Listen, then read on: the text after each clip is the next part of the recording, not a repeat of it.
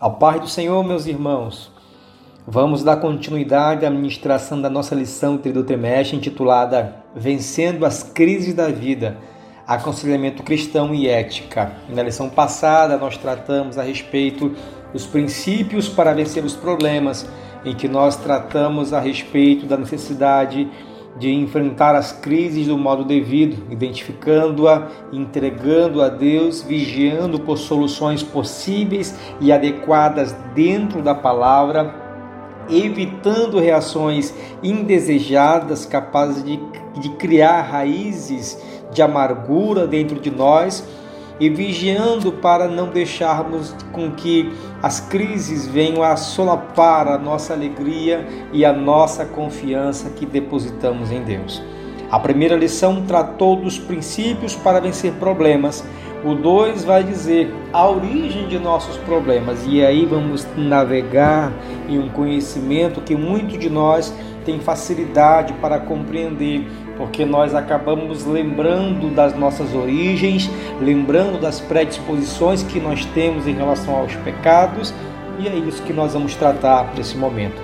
A nossa lição de número 2, intitulada A Origem de Nossos Problemas, texto áureo, não peço que os tires do mundo, e sim que os guardes do mal. João, capítulo 17, verso 15. A verdade prática vai dizer, podemos escolher nossas condutas. A leitura bíblica em classe está registrada no Evangelho de João, capítulo 17, versos 11 até o verso de número 16.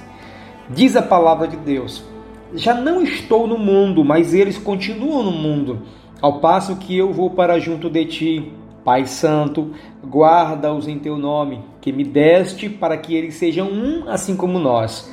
Quando eu estava com eles, guardava-os no teu nome, que me deste e protegiu-os, e nenhum deles se perdeu, exceto o filho da perdição, para que se cumprisse a Escritura.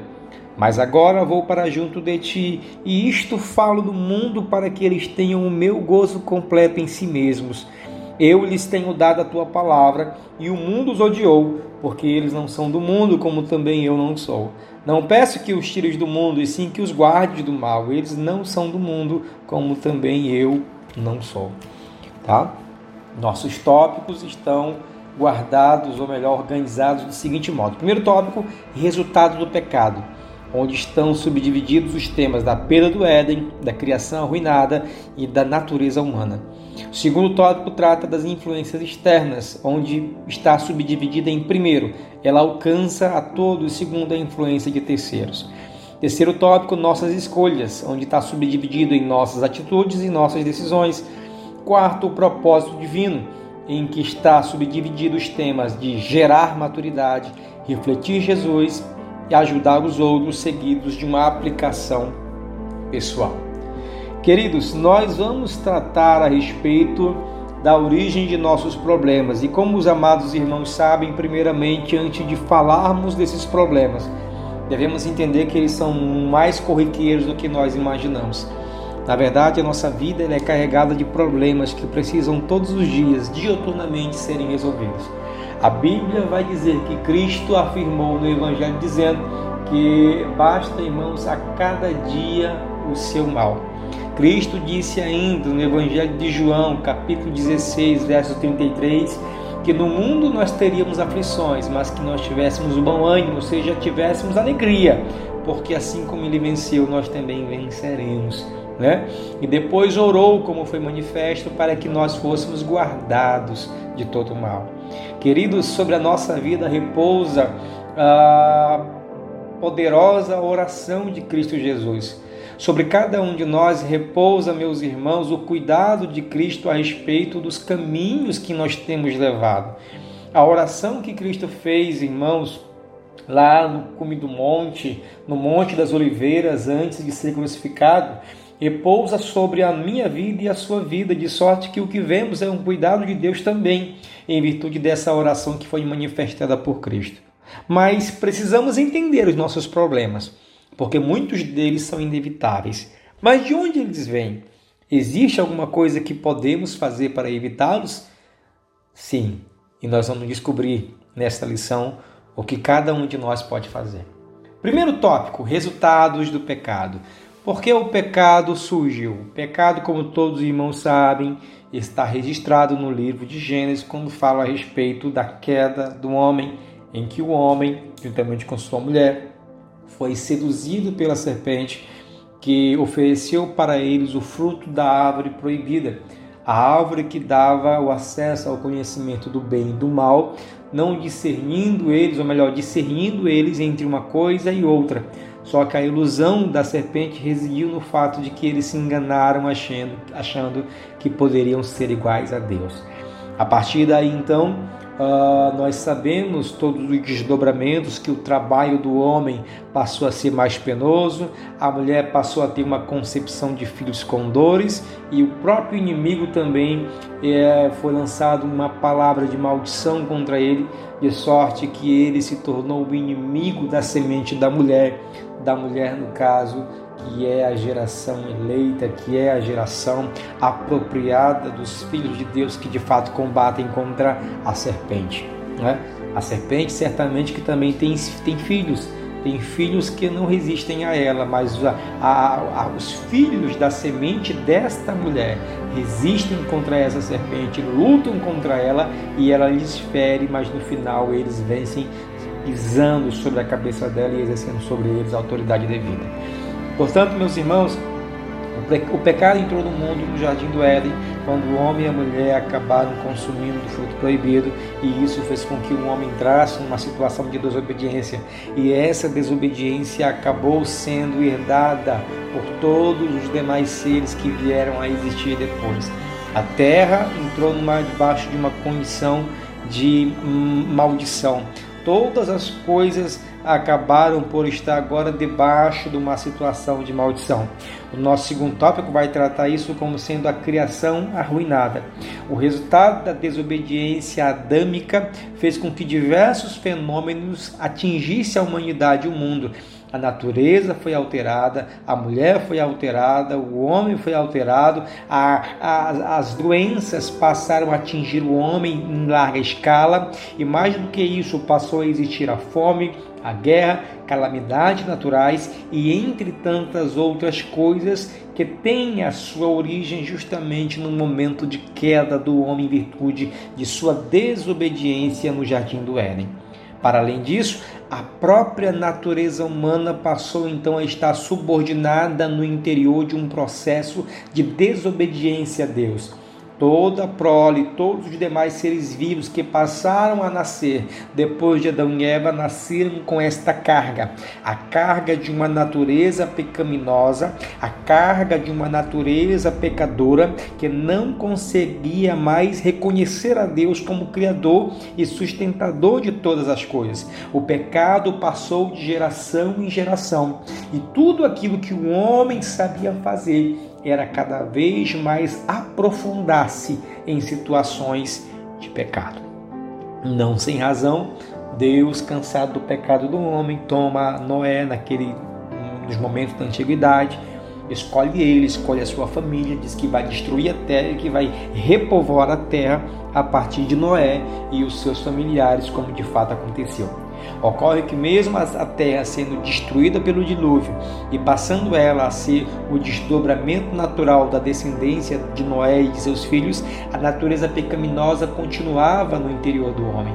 O homem nasce numa situação de pecaminosidade, em que mesmo este homem não tenha praticado nada de tão horrendo, mas todavia todas as melhores obras humanas não passam diante de Deus por trapos de imundícia, não tendo, portanto, o homem condições de se justificar, nem de se redimir diante da presença do próprio Deus, tá bom? A nossa lição vai tratar em relação aos problemas que surgirem em virtude do pecado, a criação que foi arruinada e essa natureza que nos predispõe à destruição, dizendo que alguns crentes fracassam porque, embora se esforcem para abandonar determinadas práticas, não se aprofundam nos assuntos divinos, não se aproximam cada vez mais da luz, nem procuram encher seus corações de boas ideias e bons sentimentos. né? A perca de situações ou a resolução de situações que acabam incorrendo em pecado precisam ser substituídas por outras práticas maiores e melhores e que são oportunizadas pelo convívio e o contato com as coisas divinas. Não existe possibilidade, portanto, de ninguém conseguir vencer práticas, pecados, se não se encher das coisas relacionadas a Deus. Ok? Sabendo que os problemas têm sua origem remota na desobediência, devemos procurar agradar a Deus também em tempos de crise. Essa é uma boa maneira de não concordarmos com a queda. Tá? Essa é uma epígrafe da nossa lição. Tópico 2, influências externas. E o primeiro subtópico vai dizer de que alcança todas. Embora os problemas da humanidade tenham uma origem espiritual, nós devemos entender de que essa origem espiritual ela acaba sendo universalizada para todas as demais relações. Tá? Nem sempre problemas decorrem de nossas escolhas. Por exemplo, o sofrimento é algo comum a todos os seres humanos. Sofremos só pelo fato de existirmos no mundo, à semelhança de qualquer ser. Alguns cristãos têm muita dificuldade para aceitar isto. Imaginam que, pelo fato de serem crentes, estão, de certo modo, imunes às intempéries da vida.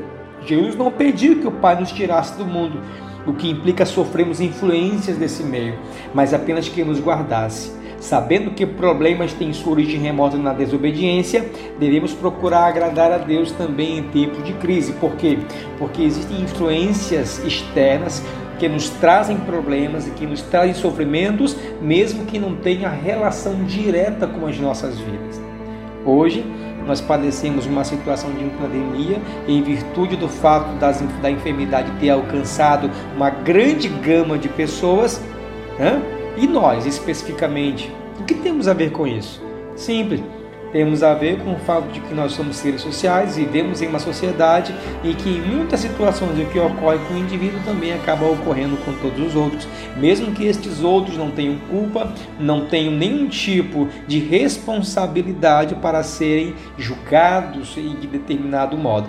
Mas tudo isso para que os irmãos entendam de que há diversas classes de sofrimento, de problemas, dos quais não foram originados em nós, mas que nós acabamos também por desfrutar e por ser atingido por eles, porque vivemos em comunhão com a sociedade, com as pessoas, enfim, o mal de determinado modo nos influencia, muito embora ele não seja determinante. Eu acredito que a chave do nosso entendimento está neste pensamento, de que os problemas deste mundo nos alcançam, mas eles não são determinantes para gerar na nossa vida tudo aquilo que pode ocasionar. Por quê? Porque a nossa vida está escondida com Cristo em Deus. Portanto, esse problema me faz sofrer. Esse problema tem sim alguma relação comigo no sentido de que me influencia, mas ele não tem a última palavra sobre a minha vida. Tá bom? Segundo subtópico desse tópico, temos a influência de terceiros. Muita coisa que acontece em nossa vida decorre de atos de terceiros, tipo patrões, vizinhos, políticos, colegas, por exemplo, podem praticar certas condutas que mexem diretamente conosco. Assim, é época de recessão econômica, onde muitos negócios vão à falência, levando pessoas a perderem emprego e por aí vai. Isto pode acontecer com qualquer um de nós, mesmo que nós não tenhamos culpa. É por conta das influências externas, é por conta da influência de terceiros. Acidentes, crimes, males podem atingir qualquer pessoa, sem que possamos necessariamente falar em culpa da vítima. O que nós estávamos falando agora há pouco. O problema tem relação conosco, o problema nos influencia, mas não é determinante para dizer os desdobramentos que irão ocorrer nas nossas vidas. Amém? Um outro tópico agora que nós queremos desenvolver trata a respeito das nossas escolhas. Tá? Primeiro subtópico, nossas atitudes. E a nossa lição vem trazer algo, irmãos, que é extremamente profundo e que às vezes nós desprezamos. Diz assim: a ausência de senso crítico é a causa de muitos problemas. O que é isso, irmãos? A ausência de senso crítico. O senso crítico, irmãos, é justamente a crítica que é realizada. A ciência, tá? Todas as demais formas de conhecimento humano que nós temos acesso, elas só conseguem progredir porque elas têm uma metodologia que acaba se utilizando da crítica para poder ou não se aprofundar ou desenvolver. A crítica, irmãos, ela é filosófica, tá? A filosofia, ela não é uma ciência, ela não é uma religião. A filosofia é um procedimento existente em todas as modalidades de conhecimento, porque ela realiza as perguntas cruciais que fazem com que os seres humanos produzam um conhecimento sólido que vai permitir a eles reger a sociedade, se organizar e planejar e executar aquilo que é apropriado diante daquele conhecimento que foi compreendido. Portanto, o senso crítico ou a crítica, irmãos, é nós nos perguntarmos a respeito de tudo que nós passamos na nossa vida. O melhor método é este ou será que existe um outro? A melhor forma de orar é essa ou é aquela outra? A melhor forma de jejuar é essa forma ou é uma outra forma? A melhor forma de ler a palavra é em jejum ou é de outra forma? A melhor maneira de agradar a Deus é cantando ou é pregando, é fazendo os dois? Qual é o meu chamado? O que eu preciso fazer, queridos? A atitude de perguntar é justamente esse senso crítico que a lição nos traz. E aqui eu quero desfazer, meus irmãos, o mal entendido que faz com que muitos sofram nos dias de hoje em nossas igrejas não compreendendo. O livro de Provérbios, Salomão, falando a respeito do sábio, diz assim: corrige o sábio e ele te amará, mas se corrigires um tolo, ele te odiará pelo resto da vida dele. Por quê? Porque o tolo não toma prazer em ser criticado, ele toma isso como sendo uma ofensa pessoal e passa a odiar a pessoa, e passa a maltratar, e passa a caluniar, e passa a fazer outras tantas misérias que somente a sua mente tola consegue conceber. É interessante que o sábio, por querer ser sábio, por querer agradar a Deus, por querer de fato, por ter ele amor ao conhecimento, se você o corrige, ele vai pensar no que você falou e vai tentar contornar a sua vida para que de fato ela não tenha mais essa vulnerabilidade. E ele passa então a amar a pessoa que o criticou, porque a crítica da pessoa que foi lançada sobre ele fez com que ele crescesse muito mais ainda, fez com que ele fosse, irmãos, atingido por uma capacidade maior em relação à forma de manifestar a sua sabedoria, tá? Escute, nenhuma crítica é construtiva, toda crítica, ou melhor, nenhuma crítica é destrutiva. Toda crítica é construtiva dependendo de quem a ouça. Se você ouvir cada crítica que é lançada, independente de quem seja, sempre do melhor modo possível, isso vai se tornar para você uma razão de bênção, porque você vai querer mudar, amar mais o seu próximo, fazer aquilo que está à sua alçada, vai dar mais lugar para Deus. E aquela palavra que pode ter sido lançada no intuito de denegrir, de difamar, de destruir, mas que você mudou o sentido dela, porque ela vai te fazer crescer. Então, para um crente verdadeiro que ama Deus, que ama conhecimento, que quer ser sábio, toda crítica, independente de onde ela seja lançada, ela é razão de crescimento, tá bom?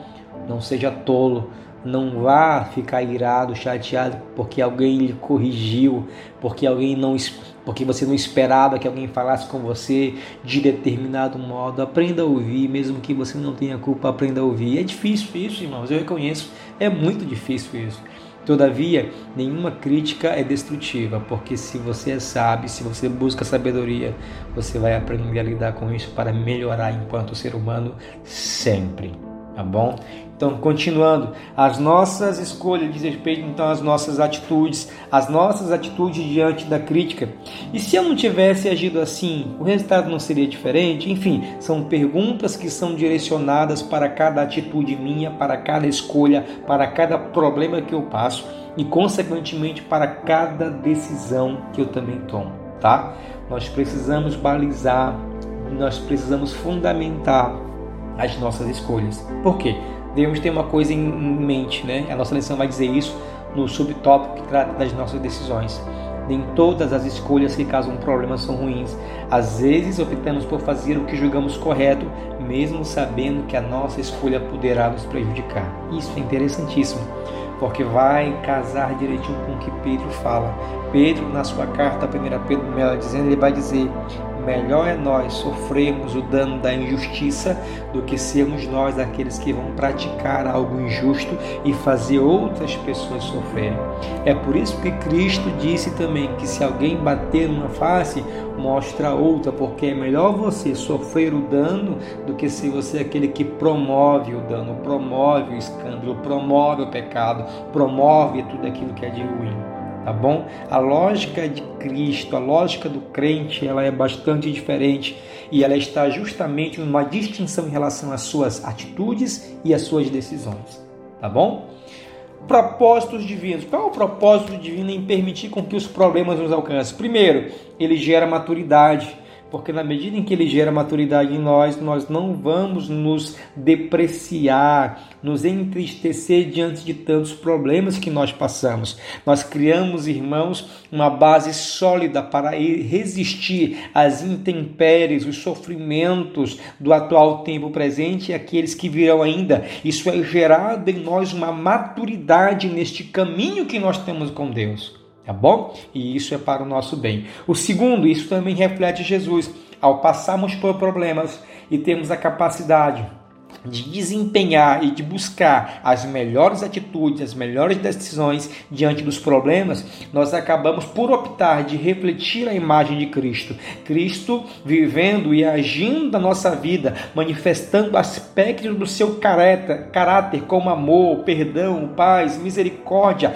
E o mundo acaba sendo envolvido por essas características que estão em falta em outras pessoas, mas que estão presentes em você como servo de Deus. Isso, irmãos, é muito maravilhoso, porque é Cristo entronizado completamente na sua vida, manifestando características que não estão presentes em outras pessoas por conta das suas decisões, por conta das suas atitudes. Mas a sua atitude como crente cristão, cheio do Espírito Santo, é totalmente diferente. E isso, irmãos, reflete a imagem de Cristo em você, tá bom? Qual é o outro propósito de passarmos por problema? É justamente, irmãos, de nós nos colocarmos numa situação de ajudar as pessoas.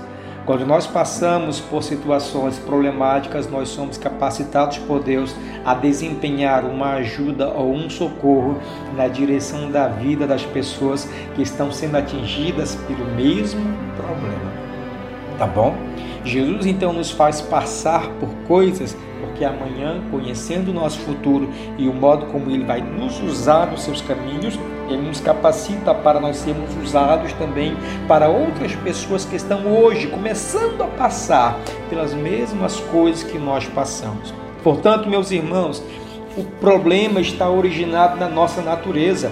As imperfeições das nossas vidas, dos nossos problemas, apresentam uma origem. A nossa natureza pecaminosa nos predispõe muitas vezes a tomar a atitude errada, mas Cristo nos ajuda, irmãos, fazendo com que nós tomemos uma atitude, uma decisão, de modo a refletir Cristo na nossa vida, de modo a entender de que isso vai gerar em mim maturidade devida para ajudar outras pessoas. Portanto, aplicação pessoal. Nós precisamos conhecer qual a origem dos nossos problemas atuais. Precisamos separar corretamente o que resulta direto da nossa conduta e da conduta de terceiros. Assim, poderemos indagar se existe algum propósito divino nisso. Acima de tudo isso, manifesto através desse procedimento. Procuremos confiar em Deus. Tá bom? Procuremos confiar em Deus. Os nossos problemas estão originados na nossa natureza pecaminosa, e isso faz com que todas as nossas decisões acabem por ter que serem primeiramente meditadas para saber quem de fato vai se beneficiar com elas. Se um sentimento egoísta dentro de mim, ou se na verdade se tratam das decisões apropriadas. Irmãos, para finalizar, o melhor modo de nós agirmos em relação aos problemas, as nossas decisões, as nossas escolhas, é a gente entender uma coisa, realizar um fenômeno chamado de empatia. A empatia diz respeito à nossa capacidade de nos colocar no lugar dos outros. O modo como aquela pessoa, o modo como você agiria diante da ocorrência dos mesmos problemas. Como é que você agiria? O melhor modo de se resolver isso é comparando, irmãos, a nossa vida ou relacionando a nossa vida com a própria vida de Cristo. Estando Cristo vivendo na minha vida, que decisões ele tomaria? Quais são as ações que o Senhor desempenharia nas atitudes e em cada decisão que era necessário para poder corresponder aos problemas que nós temos enfrentado? Na sua vida, diante dos seus problemas, meus irmãos, como Cristo agiria? Se você conseguiu encontrar uma resposta, então haja assim e deixe com que o nome de Cristo seja glorificado na sua vida. Amém? Fiquem todos na paz do Senhor. Até a próxima oportunidade.